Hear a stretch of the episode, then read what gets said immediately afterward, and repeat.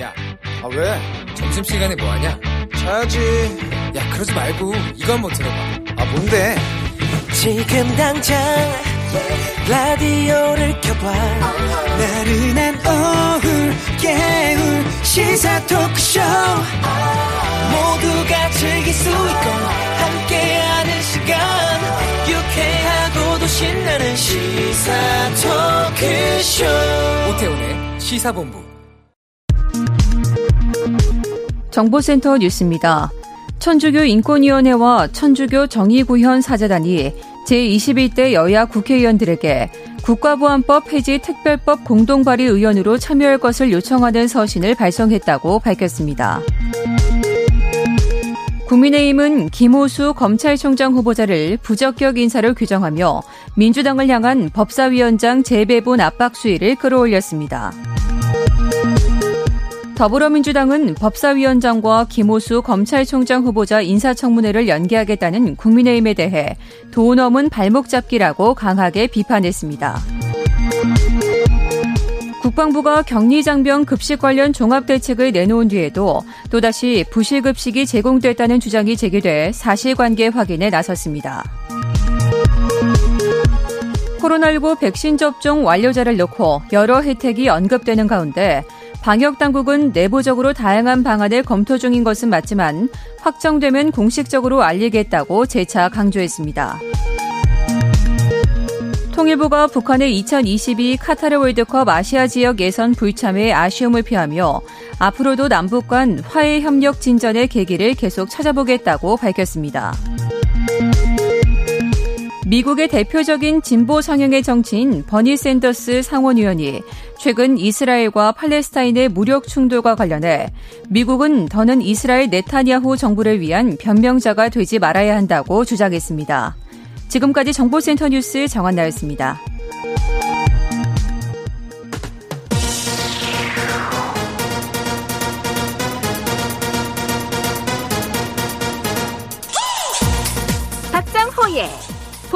뉴스. 예. 이 시각 주요 뉴스들 정리해드리는 본부 뉴스. 오늘부터 박정호, 아, 그래서 호, 이게 나왔구나. 박정호 기자와 함께 하겠습니다. 오마이뉴스 박정호 기자입니다. 어서 오세요. 네, 안녕하십니까. 예. 앞으로 잘 부탁드립니다. 네, 잘 부탁드립니다. 예. 어, 오늘 코로나19 신규 확진자 619명, 사흘째 600명대가 나왔는데. 네. 이게 지금 어디서 확진을 내가 다 걸렸는지 네. 확인도 잘 안 되는 분들도 그렇습니다. 비율이 상당히 많이 늘고 네. 백신 접종이 지금 이루어지고 있는 상황에서 이 백신 접종을 좀 올려야겠다 이런 네. 분위기인 것 같아요. 그렇습니다. 오늘 발표된 걸 보니까 백신 접종을 했는데 그 부작용 우려 상당히들 많이 하시는데 네. 중증 이상 반응이 일어났지만 인과성 근거 없다 이런 보도가 계속 나오는데 네. 이런 분들에게도 의료비 지원이 오늘부터 된다고요? 그렇습니다. 이 접종 이후에 네. 중환자실에 입원하거나 어. 이에 준하는 질병이 발생한 사례 중에 피해 조사반 또 피해 보상 전문위원회에서 근거 자료 불충분으로 인과성을 인정하지 못한 경우에도 네. 의료비를 지원한다 이런 얘기인데요. 예. 아, 다만 인과성이 인정되기 어려운 사례 가운데서도 어. 백신보다 다른 이유에 의한 경우 네. 이런 경우거나 변백히 인과성이 없는 경우는 지원 대상에 해당하지 않습니다. 어. 그러니까 이걸 꼼꼼히 따져 보는데 지금까지는 인과성이 증명이 돼야만 지원을 했는데 음. 이제는 이게 좀 넓어진 거죠. 네. 어, 지원을 해주는 방향으로 가고 있다라고 볼 수가 있겠고요. 음. 지원금이 1인당 최대 1천만 원입니다. 그러니까 근거 자료 불충분으로 인과성을 확실히 확인할 수는 없지만 그래도 좀 무언가 어, 어 연관성이 확인되지 않았어도 천만 원까지는 지원할 수 있는데 그렇습니다. 다만 어 나 그러면 그냥 내가 원래 그냥 아픈 몸인데 음. 이 백신 맞고 이것도 보상받아야지라고 하는 분들은 안 되는 거 아니에요? 그렇습니다. 그거는 따져 본다는 거죠. 아 알겠습니다. 그러면 이 전에 이미 맞았던 분들은 어떻게? 해요? 네, 소급 적용도 됩니다. 네, 이전 접종자에게도 적용이 되는데요. 음. 하지만 말씀드린 것처럼 기존 기저질환 치료비나 간병비 네. 이건 제외가 되고 이 접종자나 보호자가 주소지 관할 보건소에 지원을 신청하면 음. 지자체의 기초조사를 거쳐 피해조사반이나 피해보상 전문위원회가 인과성과 중증도 이런 것들을 기준으로 지원 대상자를 선정을 합니다. 네. 지금 현재까지 오늘부터 시작됐거든요. 소급 적용을 포함해서 의료비 지원 대상자로 확인된 사람이 6명이에요. 어. 그러니까 앞으로 계속 늘어날 걸로 보이고요. 지금 보면 지난 이틀간만 봐도 백신 이상 반응이 255명 발생을 했는데 네. 이게 마스터제네카 백신 관련이 17,790건으로 지금까지 집계가 돼 있고 음. 화이자 백신 관련은 4,409건입니다. 물론 다 이제 경증이고 네. 심하진 않지만 음. 중증 이 반응 때문에 중증 뭐 병으로 갈 수 있지 않을까 해서 두려워서 백신 못 맞는 사람들 네. 이런 분들은 이 소식 때문에 이 소식 듣고 좀 아, 백신 그래도 맞아볼까 이런 생각 하실 것 같아요. 어. 광주 서구에서 치매를 앓고 있는 80대 노인이 어, 화이자 백신을 하루에 두 번 맞았다고요? 네, 이 광주 서구에 살고 있는 85세 A 씨. 그러니까 지난달 28일 지역 예방접종센터인 염주체육관에서 화이자 백신 2차 접종을 받았는데요. 네. A 씨는 15주, 15분여간 이상 반응 관찰을 마치고 접종센터 밖을 나섰지만 다시 접종을 받기 위해 접종센터로 입장을 했습니다. 어, 그러니까 화이자 백신을 맞고 그 중간에 이제 이상 반응이 있는지 한 15분 정도 확인을 하고 나서 네. 그리고 나갔는데 좀 이따 다시 들어왔다고요? 예, 나섰다가 다시 들어왔어요. 어. 그러니까 그 치매를 좀 앓고 있기 때문에 네네. 지금 내가 백신 맞으러 또 왔구나는 생각에 다시 어. 들어오신 것 같아요. 근데 그 나갔다가 다시 들어왔을 때 네. 확인이 안 됐습니까? 네, 이게 좀 안타까운 부분인데요. 네. 접종센터 입구에서 신원을 확인하는 절차가 있었지만 음. 그러니까 단순히 접종 대상자인지 아, 이것만 확인한 겁니다. 맞고 갔으니까 접종 대상자인 건 맞잖아요. 그렇습니다. 근데 이미 맞았는지는 완료자로 확인되는 건 아니고. 그렇습니다. 그 전산 입력이 늦어가지고요. 어. 확인이 안 된 거예요. 예, 예. 그래서 어, 예진을 거쳐서 음. 두 번째 접종을 바로 맞게 됐습니다. 네. 아, 이런 사실은 두 번째 접종을 마친 A 씨를 전산 시스템에 등록하는 과정에서 확인됐는데요. 음. 이 광주 서구 방역 당국은 곧바로 질병관리청에 이 과용량 접종자로 보고하고 매뉴얼에 따라 7일간 이상 증후 등을 관찰했습니다. 네. 다행히 특별한 이상 증세는 나타나지 않았습니다. 어, 알겠습니다. 정치권 가보겠습니다. 지금 법사위원장 자리가 지금 공석인데 내정은 됐었지만 어, 이 법사위원장 자리하고 지금 김호수 검찰총장 후보자 인사청문회 이거 연계 가지고 지금 공방을 벌이고 있다고요. 그렇습니다. 더불어민주당은 이 법사위원장과 김호수 검찰총장 후보자 인사청문회를 연기하겠다는 국민의힘에 대해서 도 넘는 발목 잡기다. 음. 아, 이렇게 강하게 비판하고 있는데요. 네. 오늘 민주당 최고위를 보니까 법사위원장 선출과 인사청문회는 별개의 사안이다. 협상 대상이 될 수 없다는 입장을 재확인하고 있었습니다. 법사위원장을 야당에 넘길 여지를 원천 차단하겠다 이런 얘기를 하고 있는데요. 윤호중 원내대표는 이렇게 얘기했어요. 법사위원장만 고집하면서 국정 발목, 민생 무시, 인사청문회 거부, 상임위 거부 이런 투쟁 일병도의 국민의힘은 국회로 빨리 들어와라. 일 좀 하자 이렇게 얘기를 했고요. 예. 그리고 현재 법사위 원장이 공백이라는 야당의 주장도 일축을 했는데 음. 법사위 간사에 내정된 박주민 의원 뭐라고 했냐면 법리적으로 윤호중 원내대표가 지금 법사위원장이다. 네. 간사도 계속 있는 상태다. 그러니까 음. 공백이 아니다라고 일축했습니다. 네. 여기에 대해서 국민의힘은요. 네, 국민의힘은 계속해서 이 법사위원장 재배분 압박 수위를 끌어올리고 있는데 김기현 당 대표 권한대행 겸 원내대표는 당 비대위회의에서 헌법 위에 문법이 있냐, 음. 또 국민위에 친문이 있는 거 아니냐, 또 민심위에 문심이 군림하는 독선과 오만 이런 흑역사 아니냐, 이걸 지켜볼 수가 없다라고 지적을 했어요. 네. 그러니까 이 민주당의 독주 프레임을 씌우면서 법사위원장 자리를 돌려받아서 의석수 열세를 극복하겠다 이런 의지를 보이고 있습니다. 음.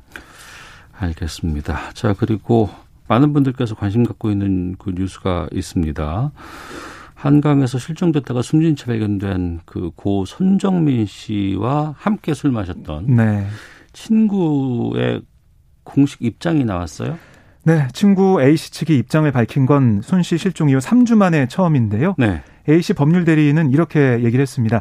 A 씨 가족 또는 친척 중에 수사기관, 법조계, 언론계, 정재계 등의 소위 유력 인사는 일절 존재하지 않는다라고 음. 얘기를 했고 A 씨 아버지 직업도 유력 인사와 거리가 멀고 어머니도 결혼 이후 지금까지 줄곧 전업주부다라고 전했는데요. 네. 그러니까 이게 상 궁금한 게 왜 그 당시 상황에 대해서 A 씨가 별로 얘기하지 않냐 이거잖아요. 예, 예. 여기에 대해서 A 씨가 만취해서 음. 어떤 술을 어느 정도 마셨는지조차 기억하지 못한다. 네. 그러니까 뭐 누워 있던 느낌이나 나무를 손으로 잡았던 느낌, 음. 또 고인을 깨우려고 했던 이런 일부 단편적인 것들만 기억하고 있다라고 네. 설명을 했습니다. 그 시쳇말로 필름이 끊겼다. 그래서 그렇습니다. 기억하지 못하고 있다 당시의 상황을. 네, 그런 주장입니다. 근데 지금 누리꾼들이나 많이 좀 이렇게 의문을 제기하시는 분 쪽에서 얘기하는 게 네. 신발을 왜 버렸냐. 그 핸드폰 문제가 있고 네. 그 다음에 이제 그동안 좀 뭐 감추는 것 같더라 이런 얘기들 많이 있었거든요. 네, 그렇습니다. 거기에 대한 입장도 좀 있었는데요. 네. 그 당시 신었던 신발을 버린 것과 관련해서는 신발이 낡았고 음. 밑창이 달아 떨어져 있었다. 또 토사물까지 묻어 있어서 A 씨 어머니가 실종 다음 날인 그러니까 지난달 26일이죠. 네. 집 정리 이후 다른 가족과 함께 모아뒀던 쓰레기들과 같이 버렸다. 이렇게 설명을 했고, 음. 그러니까 A 씨 어머니가 사안의 심각성을 잘 몰랐기 때문에 버린 거다라는 주장입니다. 그리고 A 씨가 이 손 씨 휴대전화를 가지고 귀가한 경위와 관련해서도 A 씨는 왜 내가 친구의 휴대전화를 소지하고 있었는지는 전혀 기억하지 못하고 네. 이걸 사용한 기억도 없다라고 설명했습니다. 아, 그럼 손 씨 쪽 유족들은 뭐라고 하세요? 네, 그러니까 유족들의 얘기를 들어보니까 사과한 적도 한 번도 없었으면서 왜 지금에서야 입장문이 필요한지 의문이다라고 비판을 했는데요. 또 경찰 조사를 기다린다 이런 얘기를 했던데 음. 아 그거는 경찰 조사 결과를 낙관하고 있다는 것밖에 아, 해석이 되지 않는다. 네. 아, 근본적인 궁금증 해결엔 도움이 전혀 되지 않는다. 음. 이렇게 지적을 했습니다. 아, 그리고 지난달 25일 새벽 3시 반쯤 A 씨가 자신의 부모에게 손 씨를 깨웠는데 일어나지 않는다라고 전화한 것을 정작 손 씨의 가족들에게는 왜 숨겼냐. 이게 너무나 의문투성이다. 네. 이렇게 지적하면서요. 그러니까 이건 본인들에게 불리한 정황은 해명하지 않는 것이다라고 지적을 했습니다. 네. 이건 경찰 조사 결과 나올 때까지 그렇습니다. 파장이 계속 좀 될 것 같습니다. 네. 청취자 3253님께서 박 기자님 반갑습니다. 앞으로 부드러운 음성으로 간추려 잘 뽑은 뉴스 부탁드립니다라는 문자도 아유, 보내주셨습니다. 고맙습니다. 네. 오마이뉴스의 박정호 기자와 함께했습니다. 고맙습니다. 네, 고맙습니다.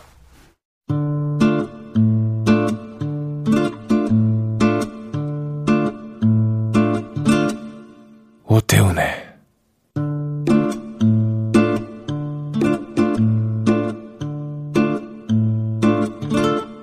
시사본부 네, 1시 12분 지나고 있습니다. 시사본부는 청취자 여러분들의 참여 기다리고 있습니다. 샵 9730으로 의견 보내주시면 되고요. 짧은 문자 50원, 긴 문자 100원, 어플리케이션 콩은 무료입니다. 팟캐스트와 콩, KBS 홈페이지를 통해서 시사본부 다시 들으실 수 있습니다. 유튜브를 통해서도 만나실 수 있습니다. 유튜브 검색창에 일라디오 아니면 뭐 오태훈의 시사본부, 시사본부 이렇게 검색해 보시면 영상으로도 확인하실 수 있습니다. 자, 우리나라 둘러싼 치열한 외교 상황을 명쾌하게 정리하고 분석하는 시간입니다. 외교 전쟁 외교부 전략기획관 지내셨습니다. 가톨릭대 국제학부의 마상윤 교수와 함께합니다. 어서 오세요. 네, 안녕하십니까. 예. 미국의 헤인즈 국가정보국장이 지난 12일 우리나라를 방문을 했습니다. 미국의 국가정보국장이 어디를 가고 어디서 누굴 만나고 이런 거 잘 안 알려진다고 들었는데 네, 이번에 좀 많이 공개가 됐더라고요. 네, 정보기관 수장이기 때문에요. 또 예. 정보기관은 사실 음지에서 일하고 어. 양지를 지향하더라도 우리 국정원도 그렇게 써 있잖아요. 맞습니다. 예. 그래서 정보기관들은 원래 소리 소문 없이 예. 예, 움직이고 또 어, 일을 하는 걸로 알려져 있는데 요즘 어, 독특한 상황이 됐습니다. 일단은 뭐 어, 일본에 와서 한미일 정보수장 간의 그 어, 모임이 있었고요. 네. 회의가 있었고 그래서 우리 박지원 어, 국정원장도 국정원장도 이제 갔다 왔고요. 예. 그러니까 그때부터 이미 그 공개적인 행보를 했기 때문에 어. 한국에 와서도 뭐 그 한국에 온 것도 알려져 있고 또 예. 그냥 공개적인 행보를 했던 측면도 있고요. 어. 또 이제 그 예를 들어서 판문점 방문을 했어요. 예. 13일이죠. 13일 날.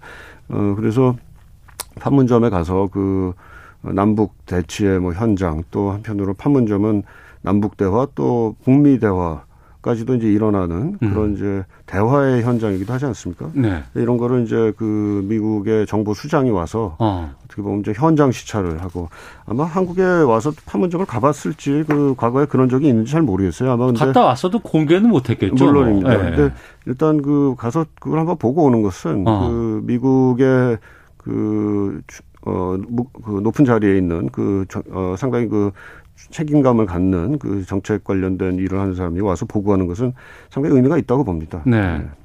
그러면은 이 방한 이후에 그냥 와- 단순히 와서 뭐 회의만 하고 가진 않았을 것 같고 무언가 좀 국가 정보를 담당하는 사람이기 때문에 변화라든가 깜짝 이벤트 같은 것들이 좀 있지 않을까란 예상이 들기도 하거든요. 사실 뭐 깜짝 이벤트까지는 잘 모르겠고요. 그 네. 뭐 판문점 관계 이벤트라면 이벤트일까 이렇게 볼 수 있겠는데, 어. 그 제가 보기에는 일단은 이게 정보기관이 뭐 정책을 직접 담당하는 데는 아니거든요. 그렇겠죠. 정책을 예, 예. 수립하거나 뭐 어. 정책을 실행하거나 이런 기관은 아니고 다만 이제 정책을 결정하는 과정 속에서 필요한 정보를 수집하고 또 분석을 해서 그, 그, 그것을 이제 제공하는 그런 역할을 하기 때문에 뭐 정책을 하지는 않는다, 직접 하지는 않는다 그래도 음. 불가분의 관계를 가지고 있, 게 마련이죠. 네. 그래서 아마 이번 그 한국을 방문했던 이유는 그 북한에 대한 한국의 정보기관이 판단하고 있는 바 또는 우리 당국이 판단하고 있는 그런 여러 가지 그 어, 정보들을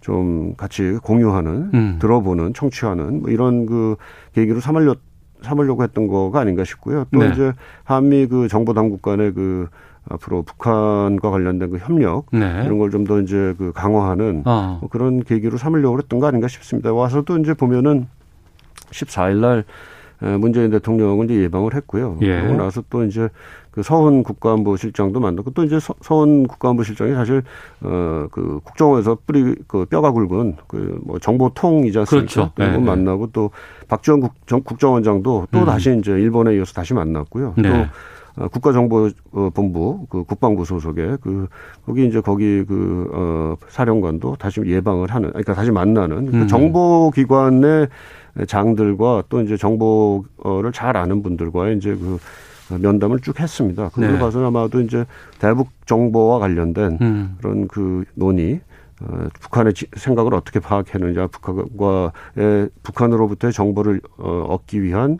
또 분석하는 데 있어서의 그 한미 간의 협력 이런 거를 이제 증진시키는데 이제 좀 초점이 있다고 보고요.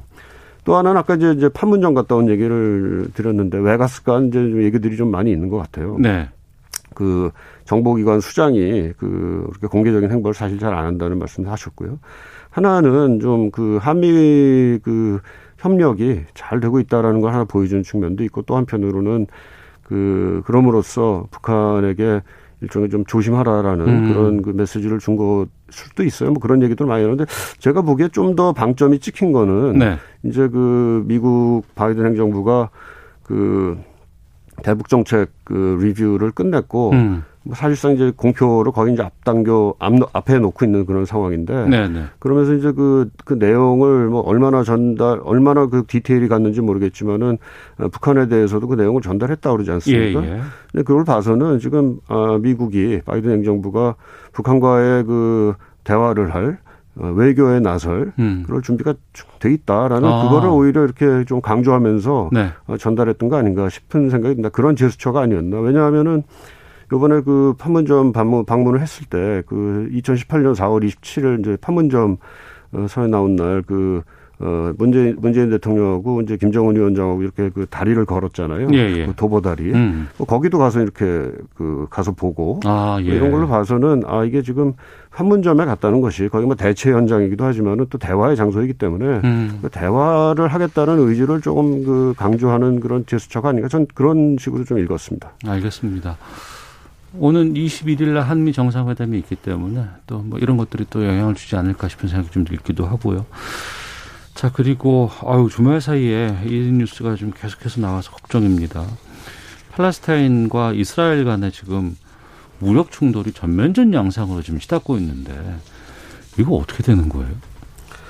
그 글쎄 뭐 전면 전면전이라고 하기에는 이제 그 이스라엘 군과 하마스의 이제 화력 차이가 이제 있기 때문에 나죠. 뭐 예. 또 이게 하마스가 그 팔레스타인 안에 뭐 무장 단체고 뭐 국가를 대표하는 기관은 사실 아니고요. 네. 그런데 전면전이라는 말이 이제 가능한지는 모르겠지만 음. 그렇지만 아무튼 그 하마스 쪽에서 그 이스라엘에 대해서 거진 어 2천 그 발이 넘는 한 3천여 발의 그 로켓을 계속 발사를 하고 있는 중이고 또 네.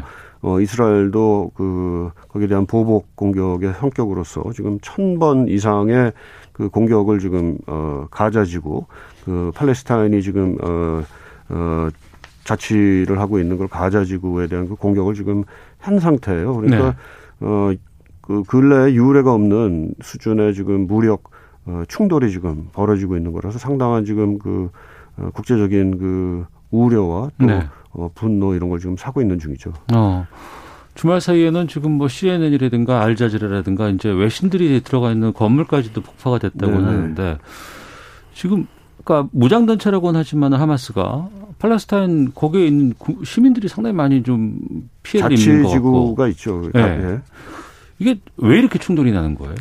근데 몇 가지 이제 그 직접적인 요인 그 발단이 있었고 또 이제 그 심층에 깔려 있는 그런 누적적인 그런 배경 요인이 있는데 직접적인 발단은 4월 중순부터 해서 이제 한 달 동안 그 이슬람에서 이제 그, 어, 따지는 그 라마단이라는 네네. 그 어, 시, 예, 시간이 이제 지나기, 진행이 됐었어요. 그 라마단 동안에는 이제 그 이슬람 교도들이 그 신의 은총을 바라고 또 죄 사함을 위해서 이제 낮에는 어, 금식하고 그렇죠. 이제 저녁 때만 이제 밥을 먹는 뭐 이런 그 전통적인 그 어, 예절인데 이 라마단 기간 중에 이제 예루살렘에 보면 옛날에 재어놓은 그 성곽이 있어요. 성이 있어요. 시, 그, 그 안에가 이제 말하자면 시인데요. 네. 그 올, 오래된 도시가 되는데 그 안에 그 유- 어, 이슬람의 굉장히 그 어, 성스러운 음. 성전이 모스크가 하나가 있습니다. 네. 여기에 이제 그 어, 팔레스타인의 이제 이슬람 교도들이 모여서 말하자면 이제 어 예배도 보고 뭐 이러려고 하는 상황이었는데 거기를 이제 이스라엘 당국이 좀 방해를 한 어. 거예요. 이제 뭐 그게 근데 하루 이틀 된 얘기는 아니고 이제 예, 그런 예. 이슬람 교도들의 그 의식을 좀 방해하는 좀 종종 있었는데 좀 특별했던 거는 그 거기 알 아스크 알 아크사라는 그 어, 회교 사당이죠 있는데 거기가 바로 그 이스라엘의 저 많이들 보신 그 통곡의 벽이라는 데가 굉장히 지리적으로 가깝습니다. 네. 바로 인근에 있는데 그알 음. 아크사 모크사에서 모스크에서 그 말하자면 좀 방송 같은 걸 틀어놓고 기도하는 소리가 다 들리게 했던 모양이에요. 네. 근데 그거를 그 그때가 이제 이스라 그 이스라엘 입장에서도 그게 어 날짜가 하필이면은 그 우리식으로 하면 현충일에 가- 해당하는 어. 뭐 이런 날이 돼가지고 예, 이게 예. 이제 이스라엘 입장에서도 그 통곡의 벽이 옆- 옆에 있고 이, 이것을 그 근데 그그 그 자리에서 바로 그 어, 그, 이슬, 이슬람 사원의 기도 소리가 막 들리고 그러니까, 음. 그 경찰이 이제 거기를 진입을 해서, 그, 방송을 못하게, 네. 이제 그, 말하자면 좀 조치를 취한, 강제적인 조치를 취했어요. 뭐 이러면서 네. 이제 또 거기서 폭력적인 어. 또 종교 행사 방해한다 충돌이, 네, 또 예. 충돌이 발생하고 또 그 광장을 폐쇄하고 이러면서 이제 팔레스타인인들이 또 거기에 대한 항의를 하게 되고 또 거기에 대해서 또 유대인들이 저- 아주 그 좀 강성인 유대인들이 또 거기에 대해서 또 항의를 하면서 폭력 충돌이 일어나게 되고요. 음. 이러다가 이게 그 하마스 쪽에서 어 로켓 공격을 이스라엘에 가하는 그런 배경이 됐습니다. 이게 이제 직접적인 원인이었고요. 네. 이제 이제 말씀드린 대로 그 배경적인 또 요인이 있는데 그동안 그 이스라엘이 그 동예루살렘 거기는 이제 기, 어, 어, 팔레스타인 사람들이 이제 사는 그런 지역인데 그, 그 지역으로 이스라엘 정착촌을 계속해서 확대해가는 그런 과정이 있었어요. 어, 예, 예. 어, 그러다가 얼마 전에 그 쉐이크 자라라는 지역이 있는데 그쪽에서 그쪽 지역의 원 그 소유주가 어, 유대인이다라는 어. 그런 그 판결이 최종적인 판결이 이제 대법원에서 내려졌다 그럽니다. 2008년부터 그 소송이 진행이 되고 있었는데 예. 뭐 이것도 이제 이- 어, 팔레스타인 사람들 보기에 따라서는 그 팔레스타인 내에 자꾸 이스라엘 정책 정착촌을 확대해가면서 음. 자신들이 사는 지역을 또 다시 그 축소하고 이제 쫓아내고 하는 그런 과정이 계속 된다고 생각이 되니까 네. 에, 팔레스타인인들은 상당히 이제 분노하는 어. 그런 요인이 있습니다. 그러니까 이런 그 분노가 계속해서 쌓여 있는 상태에서 그런 촉발적인 그런 충돌이 벌어지니까 예. 하마스가 거기에 대해서 대응을 한 거고요. 또 한 가지 말씀드린 거는 그 대내적으로 봐서도 지금 팔레스타인이 그 지금 그 자치정부 수반을 뽑아야 되는 선거가 7월에 있다 그러고요. 또 예. 입법의회가 이제 자치를 위한 입법의회가 있는데 그것도 총선이 원래 5월 22일 날 예정이 돼 있었는데 그게 또 연기가 됐다 그럽니다. 어. 그러니까 그 지금 하마스가 어떻게 보면은 그 팔레스타인 내에서는 정당이기도 하고 뭐준그 공사단체이기도 아, 하고 예, 그런데 예, 그러니까 예. 자신들의 그 어떻게 보면 굉장히 강성 그 어. 정치 단체인데 자신들의 좀 존재감을 이, 이 기회에 음. 확실히 좀 보여주자고 하는 그런 차원에서 이제 이스라엘에 대한 공격을 감행한 측면도 있다 이렇게 또 얘기가 됩니다. 네. 양쪽에 워낙에 그 반발도 거, 거세고 상대를 향한 분노도 좀 높아 있는 상황인데 그렇죠. 네.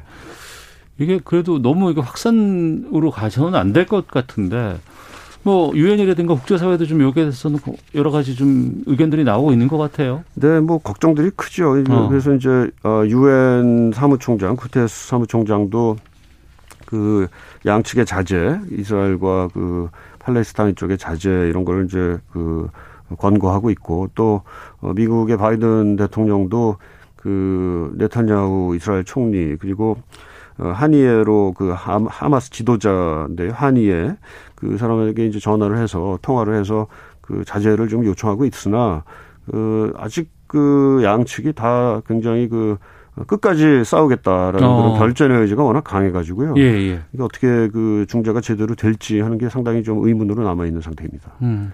유엔이 이 이스라엘과 팔레스타인 여기에는 여러 가지 목소리를 내고 중재도 하던데 미얀마 쪽엔 왜 그렇게 무심한 거예요?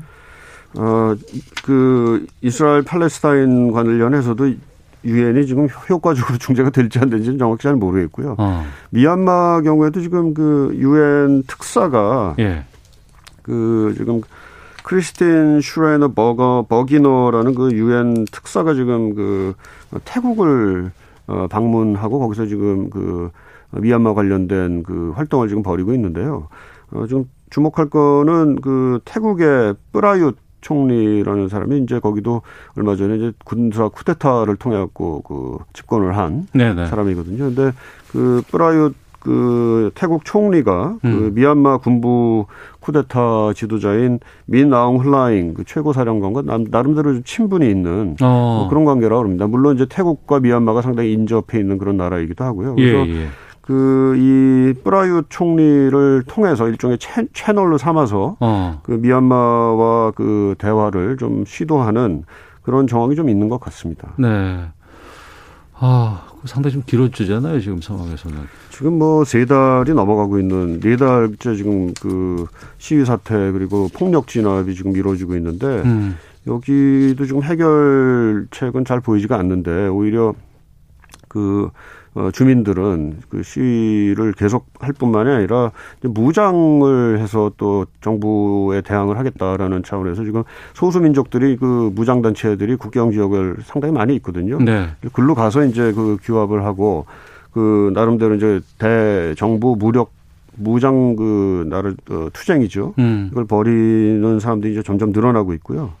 어, 또, 나름대로 거기 이제 그 국민통합정부라는 걸 4월 16일 날 그. 출범을 예, 시켰어요. 어, 그리고 그 일종의 그 군사 조직으로서 시민 방위군 이런 걸 이제 창설을 해서 뭐 이게 이제 좀 아무래도 이제 그 통합적인 그 작전을 피기는 좀 상당히 한계가 있겠죠. 음. 이제 그 기존의 그 소수민족들하고 시위대가 이제 합쳐진 상태로 지금 그 무장 투쟁을 하는 상황이니까요. 네. 또 하나 이제 좀, 어, 주목을 할 거는 아세안의 그 대응인데요. 동남아 국가연합. 그렇습니다. 네. 그 4월 24일 날 인도네시아의 자카르타에서 이제 아세안 특별 정상회담이 열려가지고 거기에 이제 그, 어, 민 흘라웅 아웅 그 지금 현재 그, 어, 쿠데, 쿠데타의 그 주역도 어, 미얀마의 대표로 참석을 했습니다. 그래서 이제 나온 거는 그 아세안 그 정상회담의 결과로서 이제 다섯 개 항에 이제 합의가 됐는데 미얀마가 즉각적으로 폭력 어, 진압을 중단을 해라. 그리고 어, 자제를 해라. 또 어, 평화적 해결책을 찾기 위해서 건설적인 대화를 한다. 뭐 네. 아세안의 특사를 받아라. 뭐 이런 그 다섯 개 합의 합의가 됐는데 이게 잘 지금 지켜지지 않는 그런 상황이 된 거죠. 희생자가 더 많이 나오니까. 그렇습니다. 알겠습니다. 아유, 지구촌 상황이 좀 심상치 않습니다. 걱정이네요. 자, 외교전쟁 가톨릭대 국제학부의 마상현 교수와 함께 말씀 나눠봤습니다. 오늘 말씀 고맙습니다. 네, 감사합니다. 네, 수고하셨습니다. 아유, 고맙습니다. 나와서 하니까 훨씬 아, 더 말이 잘 되는 지금 1시 28분 지나고 있는데요. 기상청 그리고 미세먼지 정보 확인하고 교통정보 갔다가 돌아오도록 하겠습니다. 기상정보 윤지수 씨입니다. 네, 지난 주말 휴일 오늘까지 비 소식이 계속 이어지고 있습니다. 서울의 경우 토요일에 내린 비의 양이 15mm, 일요일은 어제 하루 66.9mm, 오늘은 2.5mm인데요. 전국 대부분 지역이 주말과 휴일에는 다소 강하게 세차게 내렸지만 지금은 약하게 비가 내리고 있습니다. 앞으로도 기압골에 영- 동반된 기- 비구름의 영향을 받아서 비가 좀 더 내릴 텐데 수도권 지역이나 전라권, 제주도 지방은 오늘 낮까지 그 밖에 대 대부분 지역은 오늘 밤까지, 경상남도 서부 내륙 지역만 내일 새벽까지 좀 더 길게 비가 내릴 것으로 보입니다.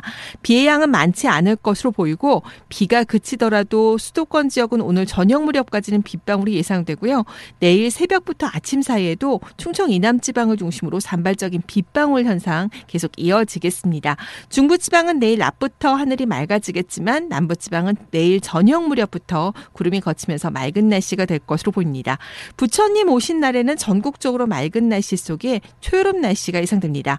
오늘은 낮 최고 기온 서울, 광주, 대구, 부산, 제주 19도 정도로 평년 기온을 밑돌겠고 어제보다도 낮은 곳이 많겠습니다. 지금 서울 기온은 16.1도입니다. 그리고 지금 대기 상황을 보면 서울의 경우 초미세먼지 농도는 1세제곱미터당 5마이크로그램, 미세먼지는 11마이크로그램으로 아주 청정합니다. 전국적으로 대기 확산이 원활하고 또 비 덕분에 대기 상황이 좋은 단계를 보이고 있는데요. 이 청정한 대기 상황은 내일도 이어질 것으로 보이고요. 오늘 오존 상황도 계속해서 보통 단계를 이어가겠습니다. 다음은 이 시각 교통 상황 알아보겠습니다. KBS 교통정보센터의 임초희 씨입니다. 네, 이 시각 교통정보입니다. 현재 남해고속도로 부산에서 순천 쪽, 진주 이터널 부근 4차로와 갓길에서 사고 처리하고 있습니다. 주의하시고요. 반대 부산 방면은 함안 이터널 부근에서 났던 사고 처리가 되면서 3km 구간 사고 영향 남아 있습니다. 경부고속도로 서울 방면은 양산 휴게소 남양산 쪽으로 진출하는 길에서 사고 처리를 하고 있는데요. 막히지는 않지만 주의해서 지나셔야겠고요. 이후로는 수도권 중심으로 교통량이 많습니다. 안성휴게소부터 남사, 오산 부터 동탄 분기점, 이후로는 기흥 동탄에서 수원 사이와 달래내 부근에서 반포까지 밀리고 있고요. 반대 부산 쪽은 한남대교부터 서초, 신갈 부근에서 수원 부근 밀리고 있습니다. 기흥 동탄 부근부터 남사 쪽으로도 정체되는데요. 이 사이 기흥 동탄 1, 2차로에서 사고 처리하고 있으니까 주의하시기 바랍니다. 서해안 고속도로 서울 쪽 화성휴게소 부근 1, 2차로에서도 사고 처리하고 있습니다. 뒤로 5km 구간 많이 밀리고요. 반대 목포 쪽으로도 비봉 진출로에 사고가 있으니까 안전하게 지나시기 바랍니다. KBS 교통정보센터였습니다.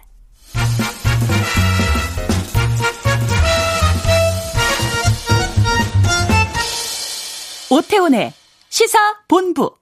네, 앞서 기상청 연결할 때 제가 잘 했어야 되는데 매끄럽지 않게 넘어간 것 같습니다. 청취 여러분께 양해 말씀 부탁드리도록 하겠습니다. 제 불찰이 컸습니다. 자, 주말 동안의 이슈를 정리하고 이번 주 가장 눈여겨볼 소식 살펴보는 시간입니다. 시사 구말리. 문화일보의 이현정 논설위원 나오셨습니다. 안녕하십니까? 네, 안녕하세요. 예, 오늘부터 시사구말리 새롭게 합류하셨습니다. 김보협 기자와 함께합니다. 안녕하십니까? 안녕하십니까? 예, 저 앞으로 시사구말리 잘좀 부탁드리겠습니다. 네. 예. 자, 지난주에 어, 좀 꼬일 것 같았던 인사청문 전국 박준영 해수부 장관 후보자가 자진 사퇴하면서 급물살을 탔고 어, 다 통과가 됐습니다. 제각까지 됐고 났고요. 그리고 김부겸 국무총리 또 노영욱 국토부 장관 또 임혜숙 과기부 장관 업무에 들어갔습니다.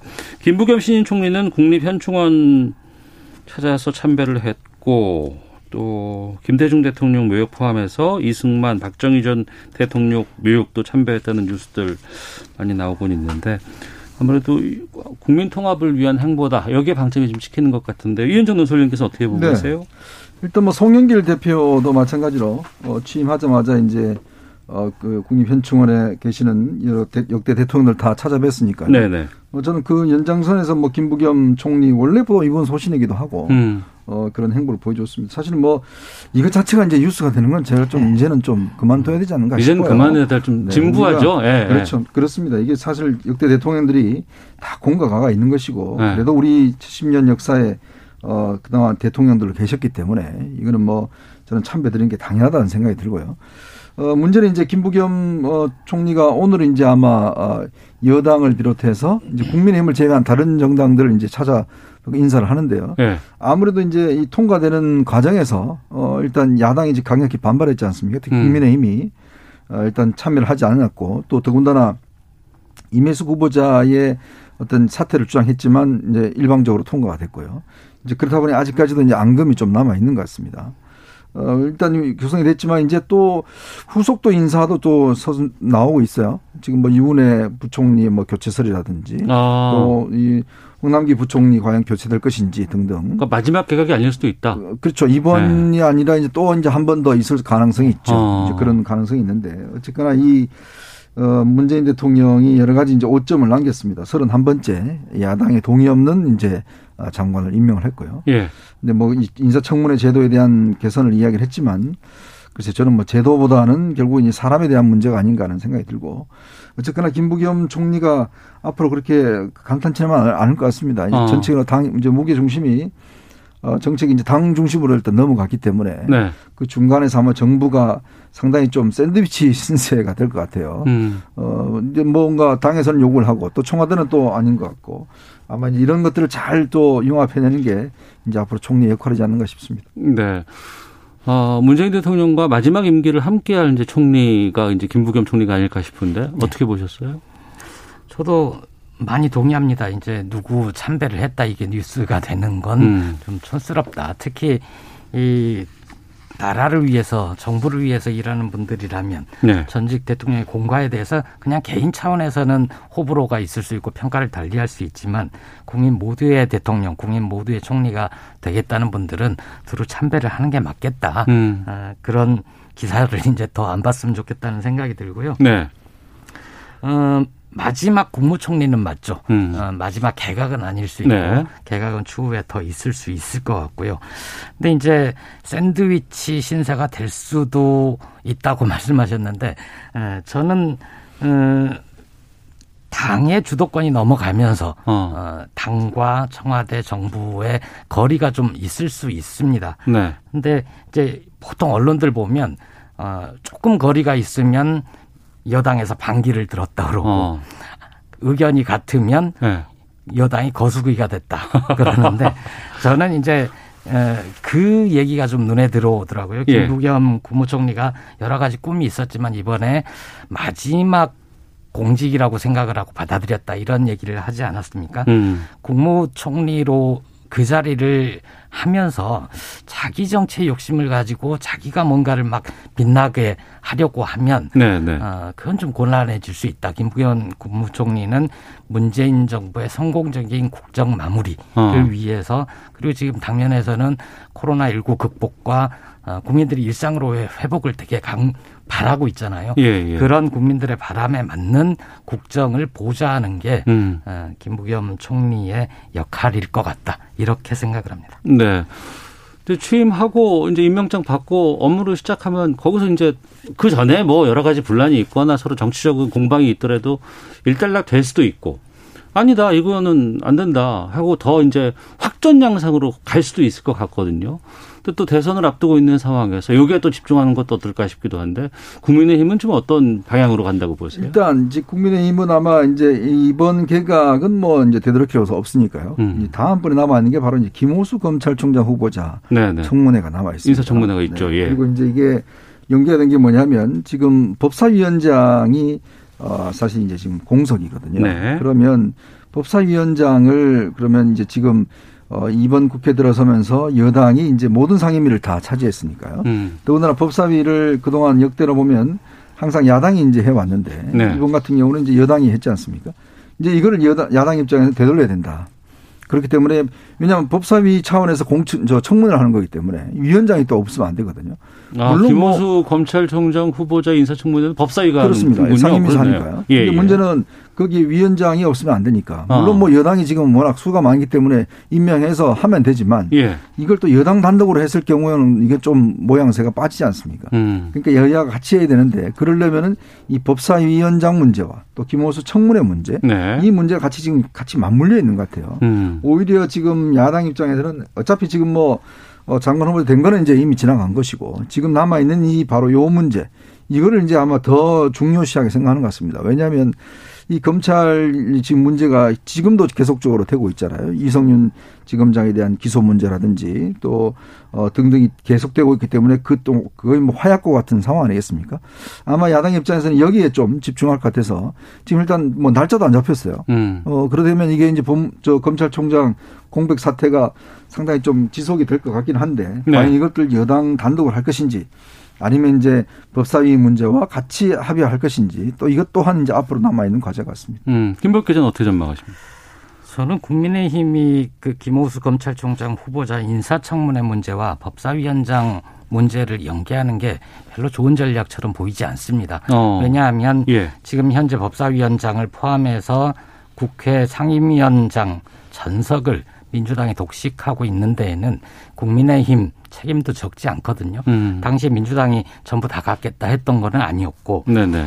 정 법사위원회 비- 위원장 자리를 국민의힘이 원한다면 법사위원장 자리가 대단히 권한이 막강합니다. 그렇죠. 다른 상임위원회에서 통과된 법도 어. 법사위원장이 통과시키지 않겠다 하고 예, 예. 딱 막아버리면 국회 본회의, 본회의로 법이 아무것도 넘어갈 수가 없거든요. 길몽이니까요. 거기가. 그러다 예. 보니까 그런 것 때문에 이전 국회가 일하지 않는 국회, 음. 항상 대기만 하는 국회 이런 비판을 받았었기 때문에 만약에 국민의힘에서 지금 법사위원장 자리를 꼭 가져가야 되겠다고 하면 네. 이전에 민주당이 법사위원장을 그럼 국민의힘이 가져가되 좀 바꾸자 법안 상임위 이거 전부 다 이렇게 틀어막지 못하게 하고 어.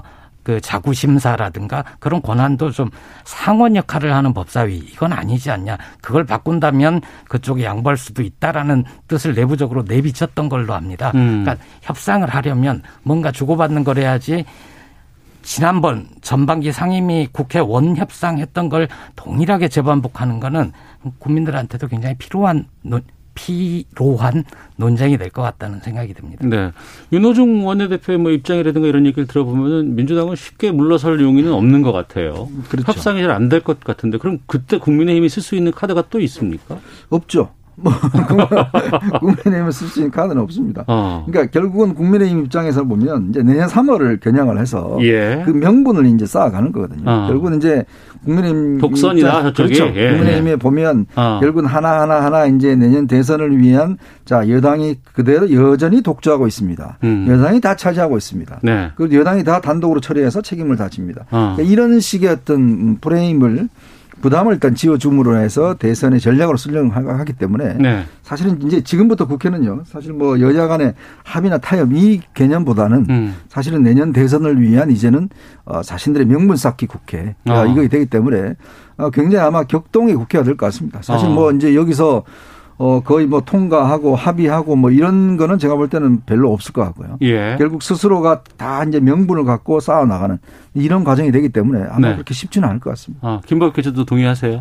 그러니까 법사위원장 자리를 달라고 하는데 음. 말씀하신 것처럼 꼭 원하는 것 같지는 않아 보인다는 거예요. 어. 그걸로 이제 아 민주당은 여전히 오만하고 독주한다 예. 이런 이미지를 계속 씌우기 위한 것 같기 때문에 음. 실제로 어, 잘 풀리기는 어렵다 이런 네. 생각이 듭니다. 알겠습니다. 김호수 검찰총장 후보자 인사청문회는 어떻게 전망하세요? 아, 이게 참, 어, 일단 뭐 이게 지금, 지금 장관들 청문회 같이 사실은, 어, 또 인사청문 보고서 채택 안 하고 그냥 임명해버리면 되는 거거든요. 음. 일단 열리는 과정에 이제 굉장히 어려운 과정이 있는 거죠.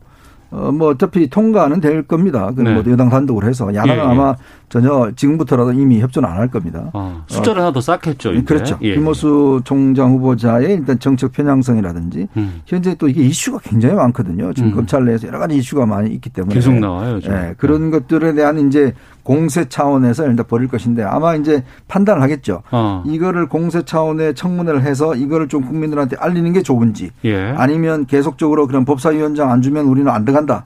라고 해서 그냥 여당한테 단독으로 하는 게 좋은 건지. 어. 이제 그런 차원을 본다면 저는 아마 청문회에 들어갈 것 같아요. 어. 일단 조금 저 하다가 왜냐 예. 들어가서 일단 집중 추궁을 하는 게 훨씬 더 이슈에서는 뉴스가 많이 여러 가지 나오겠죠. 예. 할 거니까 아마 그런 차원에 본다면 이 뭐 거의 이제 막판 이 시점이 또 이제 어느 시점이냐면 국민의힘의 또 대표 경선 어. 요 시점하고 아마 비슷하게 될 겁니다. 2월, 2월 11일이기 11일이니까요. 때문에 예. 대충 날짜 하면 아마 국민의힘 차원에서는 이게 각 후보들이 투쟁성 강화 차원에서라도 굉장히 좀 강하게 할 것 같다. 근데 뭐 어. 결국 뭐 시간은 하루 지나면 끝나는 거니까요. 아, 김 기자께서 보시기에는 그 검찰총장 후보자 인사청문회 윤석열 전 총장 때도 여당에서는 그 막아주고 국민의힘이 공격했다가 지금은 야당의 유력한 대선 주자로 올라섰잖아요. 어떨 것 말입니다. 같으세요? 그게 좀 역설적인 상황인데요. 네. 저는 그렇게까지 늦어지지는 않을 것 같다. 물론 어. 협상 자체가 쉽지는 않지만 네. 민주당은 현재 그 박광원 의원을 내정을 해둔 상태 아닙니까? 예. 끝까지 협상을 해보겠지만 국민의힘이 어, 응할 생각이 별로 없어 보이면 음. 아마 단독으로라도 본회의에서 처리를 하고 이후에 청문회 일정을 잡지 않을까 싶습니다. 네. 그러면 어, 그 국민의힘 대표 선거는 6월까지 넘어가지 않고 5월 중에도 9월 중에도 할수 예, 열릴 수 있을 것 5월 같다. 말이나 6월 초까지도 가능하다고 봅니다. 음. 알겠습니다. 오늘 시사구말리 이현종 논설위원 김보엽 기자와 함께 말씀 나누고 있는데요. 앞서 3월 대선으로 시계가 좀 많이 향하고 있다라고 말씀해 주셨는데 5.18 민주화운동 기념일을 앞두고 이낙연 전 대표가 광주를 찾았습니다. 이때 기자회견을 열고 음, 국민 기본권 강화, 불평등 완화를 위한 개헌을 제안을 했습니다. 뭐 사실상 대권 선언이라는 평가도 있고 또 지난번에 사면론 발언한 것에 대해서는 사과도 했거든요. 어, 이낙연 전 대표 행보는 어떻게 보시는지 김보엽 기자부터 먼저 말씀해 주시죠. 대선 주자는 이미 명확한 거죠. 예, 예. 어, 그리고 이전에도 작년이었죠. 9월 국회 연설을 통해서 신복지, 뭐 운두투 뭐 이런 표현도 썼던 것 같은데 어, 이전 미래의 국정 운영 구상의 일단락을 밝혔었는데요. 음. 이번에 특이한 건 개헌이죠. 네. 문재인 정부에서 개헌을 한 차례 안을 마련해서 국회에 넘겼는데 결국 그 아무것도 이루어지지 않지 않았습니까? 네. 근데 이제 이전 개헌 역사는 주로 권력구조 개편에 음. 막 잡혀 있었다면 이제 국민의 권리를 강화하는 쪽으로 하겠다. 아, 이렇게 에, 개헌 구상을 밝힌 거고요. 예. 그거보다는 오히려 사과 문제가 더 눈에 띄지 않습니까? 사면 사과. 예. 사면 그 촛불 민심을 헤아리지 못했다 이렇게 얘기를 했는데 신년사 때 얘기한 거 아니에요? 저, 저는 이 사과 자체가 네. 너무 늦었다고 생각을 합니다. 왜냐하면 1월이고 지금은 벌써 5월이지 않습니까? 네네. 만약에 민심에 어긋나는 주장이었다라고 판단이 빨리 섰으면 빨리 얘기를 했어야죠. 음. 그리고 저는 그게 이게 왜 이런 얘기를 꼭 광주에서 해야 하나 그게 좀 개운치 않은 생각도 듭니다. 네. 이현정 논설위원께서는. 그러니까 지금 사실 개헌 문제를 지금 시점에 이게 왜 하필 5.18 이제 민주운동 이 기념식 이 즈음에 가서 또 제기를 했을까?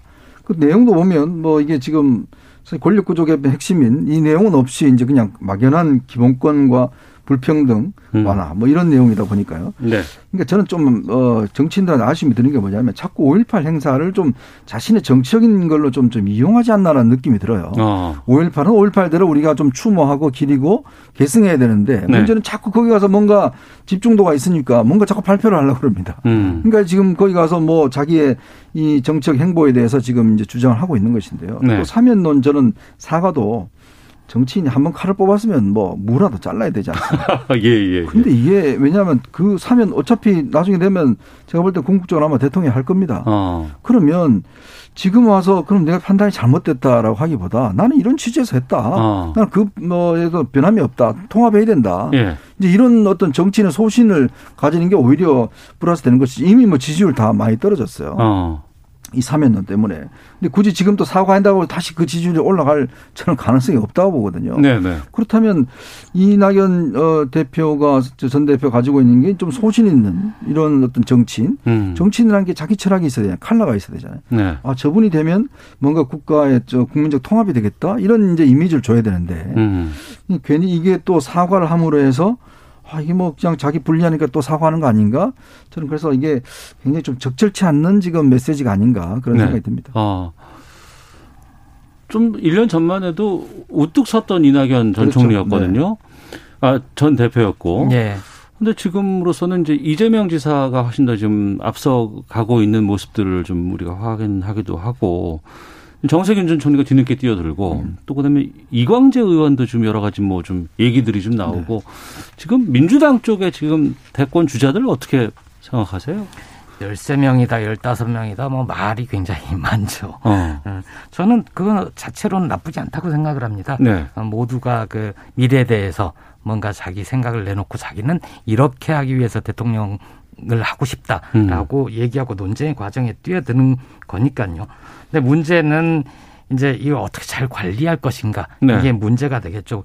다 본선에는 진출 못할 거고 음. 적당한 선에서 어떤 제도 절차를 거쳐서 그 본선 진출자를 가려내야 될 텐데 네. 그러다 보면 이제 여기서 어좀 불리하다 싶은 사람들은 또 딴소리하고 불만을 제기하고 그러겠죠. 어. 이 과정을 잘 관리해야 되는 게 지금 송영길 대표의 큰 책임이죠. 네. 현재로서는 지금 9월에 다 결정 나는 거 아니에요? 지금 당원 단계로 예, 현재 당원대로라면 9월에 결정을 하게 되어 있는데 네. 지금 유력한 다른 후보 는 반대하고 있지만 어. 다른 여러 후보들은 아 우리가 그렇게 두 달을 먼저 국민의힘보다 빨리 정해서 어, 좋을 게 없다. 음. 아예 그때로 늦추거나 아니면 내년 연초면 또 어떠냐 이런 주장도 나오고 있거든요. 네. 그래서 아마 그게 묘한 신경전이 벌어지고 있는 상태입니다. 알겠습니다. 자 그리고 이현정 논술위원께는 이 질문을 좀 드려봐야 될것 네. 같습니다. 국민의힘 초선들이 5.18 민주화운동에 어, 맞춰서 광주를 찾았습니다. 아, 그리고 윤석열 전 검찰총장도 5.18은 현재도 진행 중인 살아있는 역사다라는 앞서 말씀하셨던 5.18 관련 메시지를 냈습니다. 이 보수 쪽에서 5.18에 대해서 여러 가지 의견들 내는 것에 대해서는 어떻게 보고 계세요? 네, 저는 굉장히 긍정적으로 봅니다. 어. 지난번에 김종인 비대위원장이 이제 5.18 어, 묘에 가서 무릎을 꿇고 사과를 한 적이 있지 않습니까? 예, 예. 우리 정치에 있어서 가장 넘어야 될 게 바로 이제 5.18에 대한 이제 이 어, 야당과 이제 여당의 어떤 갈등 이걸 사실 넘어서야 되는 거거든요. 어. 근데 항상 보면 그동안 야당 일각에서 5.18을 폄하하는 이런 있었고 이게 사실은 어 광주 이 유족들이나 이런 분들한테 마음의 상처를 많이 준 거 아니겠습니까? 이제 그걸 뛰어넘어야 사실은 이제 국민의힘이 야당도 이제 호남 지역에서 뿌리를 내릴 수가 있어요. 음. 이제 그걸 사실은 김종인 위원장이 첫 스타트를 끊었고 두 번째로 이제 이번에 초선들이 가서 지난번에 가서 이제 한번 참배를 했고 이번에 또 특이한 게요. 성일종 의원하고 이제 정운천 의원이 이제 유족회로부터 공식 초청을 받았습니다. 네, 행사장에. 네. 왜냐하면 이 정운 성일종 의원 같은 경우는 국회 정무위 야당 간사인데요. 음. 이번에 그 유족들의 이제 그 일을 위해서 여러 가지 법, 법안이나 이런 것들을 좀 상당히 많이 도움을 줬어요. 그래서 이제 이쪽 유족 계시가 너무 고마워서 이제 초청을 했고 다른 초선들도 이제 가겠다는 그 이야기를 하고 있고요. 저는 이제 이렇게 되면 정말 이제 언제는 5.18을 두고서 정치적인 문제가 아니라 정말 음. 이거는 우리 세대가 나아가야 될 현재적 가치 즉 자유민주주의를 이제 지키는 데 대한 가치와 또 미래의 어떤 이런 동력으로 삼는 가치 네. 이걸로서 이제 순전히 갈 수가 있지 않겠는가 아마 그런 차원에서 이제 윤석열 전 총장도 이런 메시지를 내는 것 자체도 저는 상당히 의미가 있다고 보고요. 어. 이렇게 되면 이제는 정말 온전한 5.18로서 이제 가기 위한 우리가 좀 어, 뭔가 새로운 이제 길에 들어서는 게 아닌가. 네. 좀 이번에 잘 되면 정말 이게 앞으로 이제는 이제 5.18이 어떤 정치 이슈가 아닌 우리의 어떤 역사와 이런 이슈로 되는 그런 날이 곧 올 것 같습니다. 예.